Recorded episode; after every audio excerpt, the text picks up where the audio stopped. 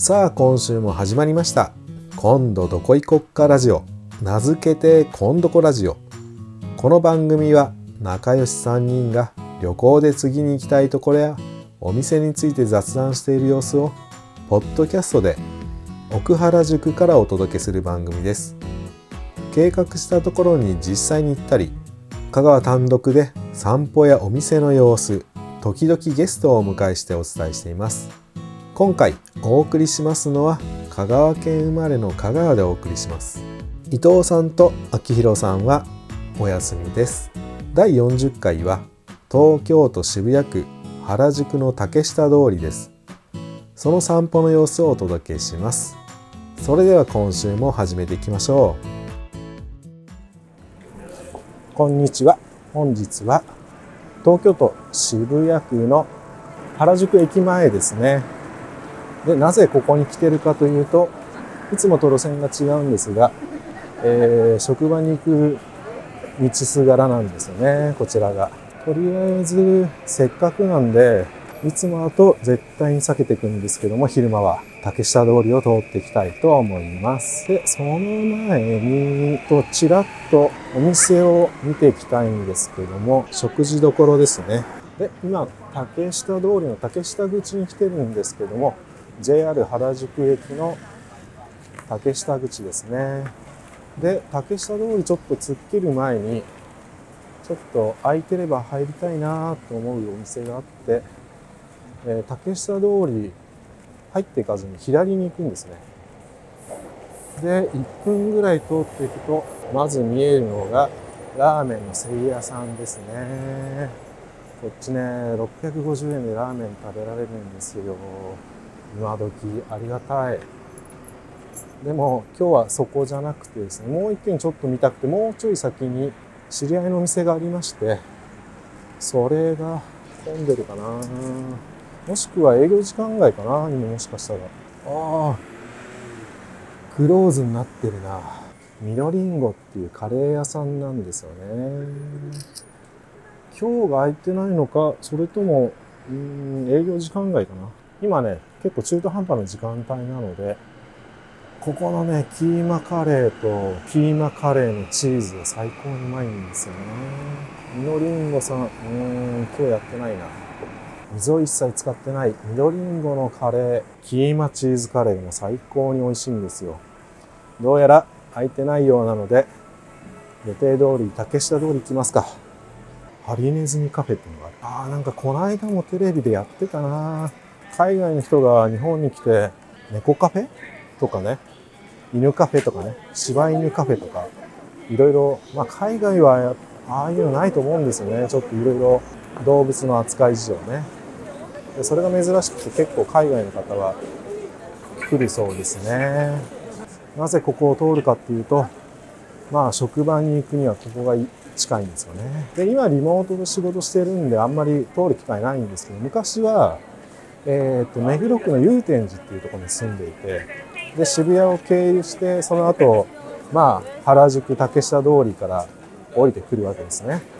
でその時間帯がだいたい9時過ぎぐらいなんですけどそうするとね9時過ぎって竹下通りの店ってもうほとんど開いてないんですよね。だいたい10時とか、まあ、遅いと11時ってお店もあるでしょうけど、まあ、基本的に開いてなくてそうするとね人通りがほとんどなくてスイスイスイスイね通れる道なんですよねここが。でも今ね昼間なんですごいですねごった返してますねやっぱり。海外のお客さんもやっぱりいっぱいいますね。でここの竹下通りのところは竹下通りにすぐね入って入ってっていうか入る前ですね。右側の入り口のところに吉野家さんがあってそこはね昔ね帰りとかに寄って食べてましたね。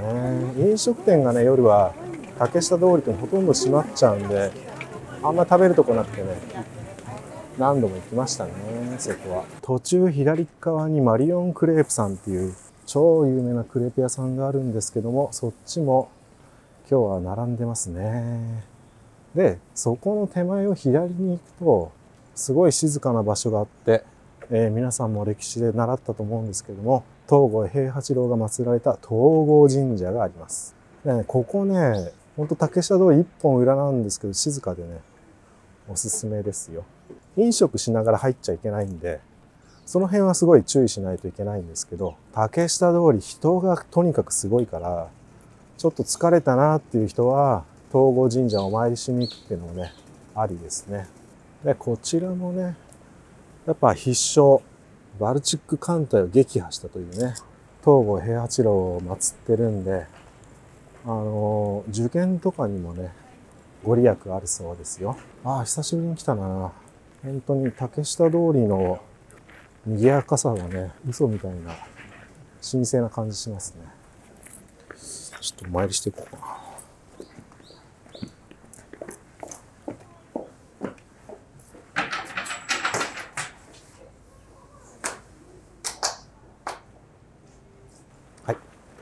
参り終了です。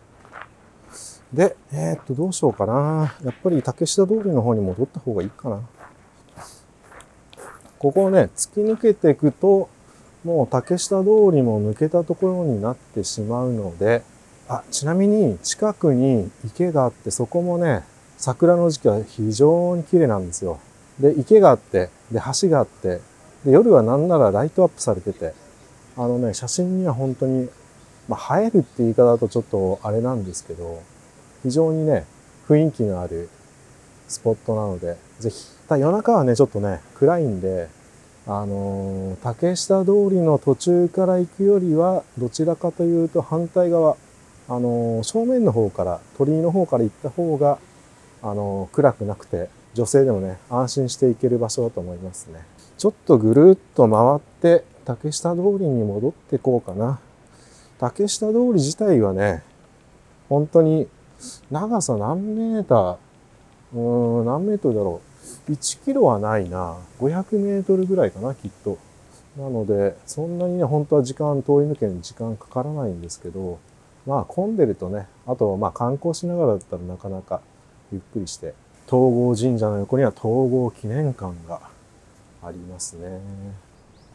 東郷記念館の中に美味しいレストランがあるそうで、中かな？入り口別かもしれないんですけど、ちょっとお店の名前すぐ出てこないんですけど、そこのレストランも非常に美味しいらしいんですが、まあまあ、まあまあするそうなんで、行ったことないんですけども、そちらも機会があれば、ぜひおすすめですね。ちょっと竹下通りの方戻ってきますかね。ああ、ちょっと寒くなってきたかな？さすがにちょっと風が出てきたな。東郷神社の裏にはなんか、昔、陶芸教室があったな、そういえば。今でもあるのかな？ちらっと見たことがあるんですけどね。いやー、竹下通りはね、ほんと曜日かかわらず人がすごい。ただね、夜はね、観光地なんで、もう夜になっちゃうと結構もう店閉まっちゃうんで、意外と夜中はね、あの、入れそうな店はあんまりないですね。ああ、クレープの美味しそうな匂い。マリオンクレープさん、やっぱ並んでますね。やっぱ有名ですからね、ここはね。竹下通りってやっぱりね、店の入れ替えが結構激しくて、かなり入れ替わるんですよね。途中のとんかつ屋さんはね、地元のお店らしくて、これだけ入れ替わりの激しいね、竹下通りでも地元の方がずっとやってるとんかつ屋さんなんで、そこはね、間違いないんじゃないですかね。で、竹下通りを抜き切って、今、道の反対側に行きました。ここから浦原宿ですよね。で、浦原宿に行く前に、実は左の方にね、抜けていく道があるんですけど、そこはね、えー原宿通りって言うんですよ。で原宿通り昔、とんちゃん通り、とんちゃん通りって言われてて、で昔、とんちゃんってお店がね、そこの並びにあったんで、その名残というか、その人たちがね、あのー道の掃除したりとか、結構そういうことやったらしくて、とんちゃん、とんちゃん、とんちゃん通りっていうふうに言ってましたね。でちなみにその原宿通りもずっとちょっと奥の方に行くと、中屋さんっていう飲み屋さんがあるんですけども、そこもね、おすすめで、そこにね、マグロ丼とか、漬け丼もあったかな。そこのね、マグロ丼も非常に美味しくて新鮮で、あのー昔ランチでよく行ったりとかあと夜もね、食事しに行ったりとか飲みに行ったりしましたね。まあ、裏原宿はね、お店またいっぱいあるんですけど、まあそんなに詳しいわけではないので、まあ、若い方たちはね、行く機会も多いと思うんで、ぜひ行ってみてください。本日は以上でした。本日はここまで。それではエンディングですね。今回話した場所に実際に行ったよというリスナーの方は感想やメッセージをお願いします。この番組ではあなたがおすすめの場所や応援のメッセージをお待ちしております。メッセージをいただくと我々も大変励みになります。メッセージの送信方法は番組概要欄の URL にアクセスしていただきそこから応援のメッセージを送ることができます。ポッドキャストのフォローや星の評価もよろしくお願いします。皆さんにお願いがあります。番組運営には収録機材などの維持が必要になります。頑張れいつも聞いてるよというお声とともに缶ジュース1本分の寄付からお送りいただくことができます。同様に番組概要欄の Amazon のリンクを経由して何か購入していただくと番組サポート費用として反映されます。詳細は番組概要欄をご覧ください。あなたのサポートをお待ちしております。X では配信情報のお知らせをしています。アットマーク KON DO KO JP アットマークこんどこ JP です。ハッシュタグひらがなでこんどこカタカナでラジオこんどこラジオでお願いします。またこの番組は毎週木曜日の24時から順次 Apple Podcast をはじめ Spotify、Google Podcast、Amazon Music、YouTube やスタンド FM などに同様の音声をアップしています。インスタグラムに旅行の様子も公開中です。そちらのフォローやチャンネル登録もよろしくお願いします。お送りしましたのは香川県生まれの香川でお送りしました。それでは次回またお会いしましょう。今度こラジオでした。